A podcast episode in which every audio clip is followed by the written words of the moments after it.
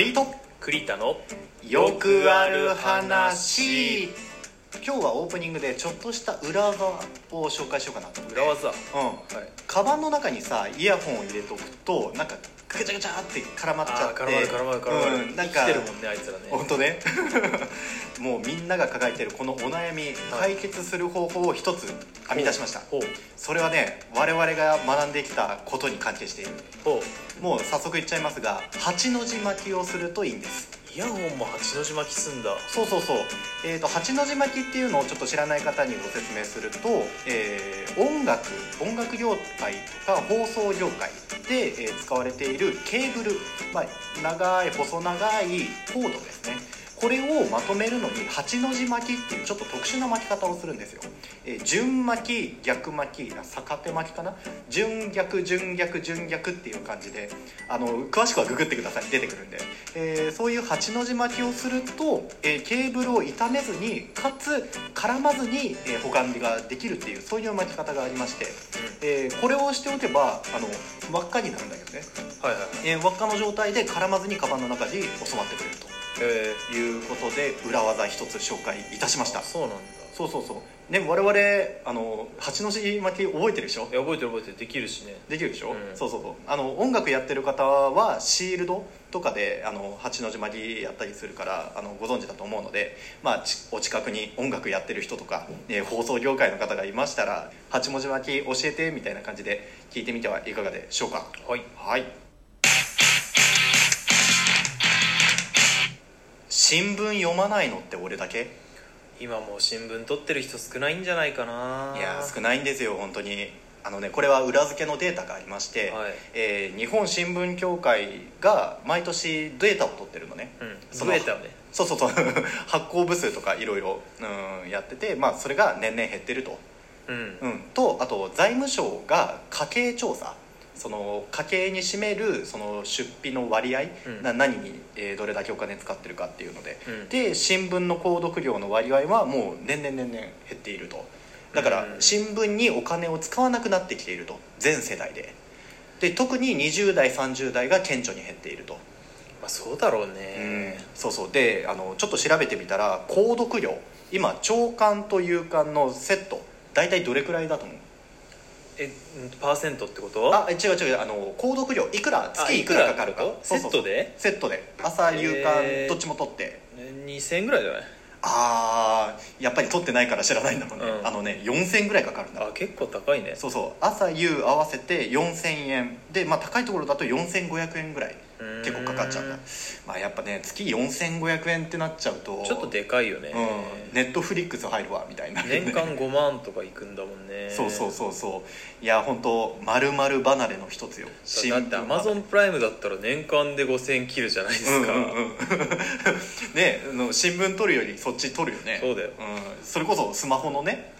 そうそうそう、ん。携帯だ携帯代だってバカにならないから、うん。そっちやりますよねいやでもやっぱり新聞って我々世代はまだその主流な時代を通ってきてるじゃん子供時代に。実家では撮ってたよ。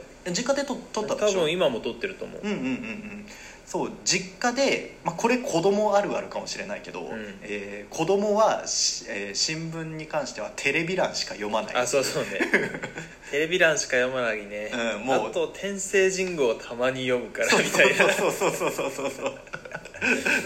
ねあれ結構たまに課題とかで出るからそうそうそうそう。天聖人語だけ読むんだけどね。そう授業でね出るからねあれね。そうそうそうそうそうえーね、俺もそれぐらいだったのよ、うん。新聞読むってなったら、うん。あとまあこれはちょっと個人的でちょっとないないかもしれないけど、うん。あの新聞の中の広告記事あるじゃん。はいはいはいはい。あの東野敬吾待望の新作みたいなはいはいはいはい。出てるじゃん。ああいうあの新聞広告見るのが好きだったんだよ。うーうん。んあこういう商品があるんだとかあこういう煽り文書くんだみたいなのが好きで、あの新聞はよくそれで読んでたんだけどね、まあ本当俺も今めっきり読まなくなってしまって、うん。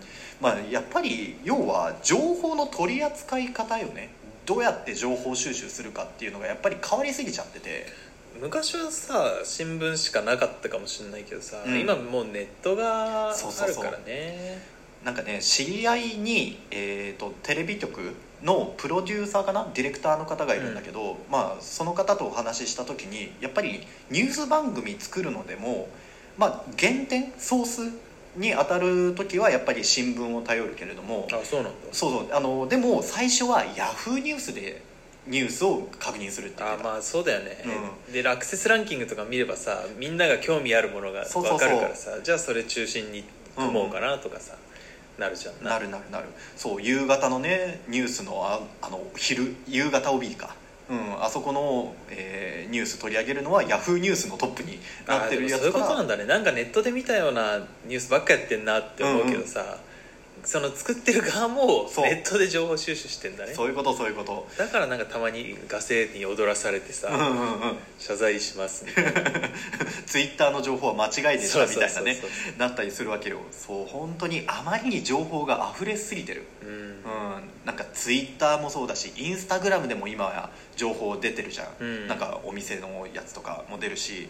で、うん、俺は最近ちょっと怖くなったのよそれで、はうん、なんか何が正しいか分からなくないっていうそういう感覚にすごくなってだって今まではさ新聞がすごく大きな巨大なメディアとしてあ、あって新聞が言うことはわりかし正しいと、まあ、各紙いっぱいいろんなこと言うけど。昔からそんなことはなかったよ。それを昔はそれを判断する術がなかっただけでああそうか。今は嘘ついたら嘘だってすぐバレるから、うん。それでなんかあの信じられなくなってるだけよ。ああそういうことか。昔も嘘つかれてたけどそれは気づかれてなかっただけ、今気づくようになっただけか。そうだよ。ネットでね、うん。あそっかそっか。まあまあまあ。いやでも嘘だとしても何を信じるかっていうよりどころが増えたって思うのよ。ネット、うん。ネットしか信じない人もいるじゃん。まあネットこそ嘘だらけだろうとそう思そううそうけどねそうそうそう。そこも言いたいのよ。ネットこそ嘘だらけじゃん。もう知ってるじゃん我々。そういうのそうですよね。うん、絶対嘘しか蔓延してないと。あの確かな情報はないと。じゃあそんな時代の中で我々はどうしたらいいのかと、えー今回真面目な回だね。結構真面目でしょ、うん。いや真面目だけどいいじゃんたまにはね、たまにはね。はいどうぞ。あのね、まあ、だからその情報の扱い方で一番信じれるものは何かってなったら、いはい。俺自分の目で見るのが一番確かなのかなって、まあそりゃそうですそうそう思って、例えばちょっと 本当真面目すぎるけど、えー福島、えー原発のね事故があっていまだにさあの放射線だのなんだの、うん。えー言ってる方いらっしゃいますけれども、うん。実際に行ってきて目で見る体感する耳で聞くっていうその情報が一番その確かな情報なんじゃないかなって思うわけよネットでなんか騒いでる人いるけども実際に行ってみて確かめる。自分の目で確かめる。友達間から聞いた話も一旦保留にしていろんな情報を集めて自分の目で確かめる。自分の体験で確かめるっていうのが一番大事なんじゃないかなと俺は思うわけですよ。まあ百聞はうんぬんっていうねことわざもありますからね。いやいいことわざですね。もう本当そういうことですよ、うん。いやだからうんなんか俺ツイッターに踊らされることが多いから。あそう。あこんいやな昔から言われてるよ。でも僕らはむしろそういうリテラシー鍛えられてきたと思うけどね。あー、まあ、世代的に、うんうんうん。ネットの流行り始めからさ、うん。触ってきてるわけじゃん。そうだね、うんうん。で嘘を嘘と見抜けない人はって2チャンネルのひろゆきも言ってるじゃないですか。言ってたね確かに。そういうなんかガセに踊らされないようなななんだろう。うん。時代で生きてたと思うけどね僕は。あーあーあー今の子たちよりかは鍛えられてる方か、うん。そうだね。うんうんうん。いややっぱりそうだな、うん、もっと勉強しようって思ったっていうそういうお話でした。真面目だね。真面目です。今回真面目だ。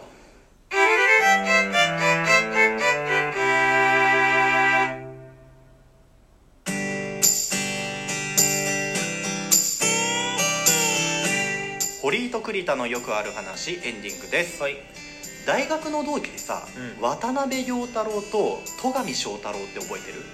ああの前者は覚えてますが後者はちょっと存じ上げないです、ね、あ本当に？あの渡辺良太郎君背のでかい、ん。うんテレビのあの番組とか作ってた大学でははい。作ってた彼なんだけど、今シナリオユニット占領道家っつってあのー劇団みたいなことやってるのよ彼。でまあそういう人多いよね。多いよね、うん。でそのシナリオユニット占領道家の「蛇の遠吠え」っていう舞台をこの前見てきました。あ見てきた。うん、これもね、えー、と3月4日で千秋楽迎えまして、じゃあもう終わってるね。もう終わってるんですが、うん。まあ、今後に期待ということでちょっと紹介させてください、はい、まあ、都市伝説公安委員会っていうサブタイトルがついてるんですけど、うまああのー結構面白くて都市伝説公安委員会っていうグループなんか趣味のグループが舞台で、うん。まあ、年齢も性別も、まあ、バラバラな人たちが集まって、うん。自分たちがオリジナルで創作した都市都市伝説の話を披露して面白かったら実際にネットに流してちょっとあの世の中を騒がせようみたいなうん。グループが舞台で、でそんな中ある YouTuber が出した動画をはじきっかけとしてちょっとまあ物語が展開していくっていう話なんだけれど。いほら。やえっ、ー、とねコメディとサスペンス。あコメディなんだ、うん。あのー一応コメディでコメディなんタッチか嘘で書いたやつが本当になったみたいなホラー映画ありがちああありがちだけどいやそういうのじゃなくそういう感じではないんだ。てうんうんうん。うん。あのー嘘を嘘としてどう扱うかとか、えー趣味なんだけどどこまで熱くなるかみたいなそういう話であって、まあ内容も面白かったんだけど何が感動したかって大学の同期がこうしてまだねものづくりの現場にいて芝居をやってると、で、えーなんか地方のね箱を抑えて舞台をやってるっていうのがそこに一番ちょっと感動しちゃってうん。あ俺もまだ頑張れるなって思ったっていうそういうお話ですよ、まあ、うんまだ20代ですから、まだ20代だからね、えいやーなんか頑張ってる姿見て本当に元気をもらいました。はい。物語も面白かったし。はい。まあ、僕らもね頑張ってうん。いきましょうよ。行きましょう行きましょう。なんかね公式公式パーソナリティパーソナリティが誕生したっていうのもあるしね。あなんかねあのゆとりは笑ってバズりたいさんでしょ、ゆとりフリーターさんが公式デビューしたっていうこともありますので我々も挑戦していきたいと思います。そうですはい。ではではまた次回お会いしましょう。はい。さようなら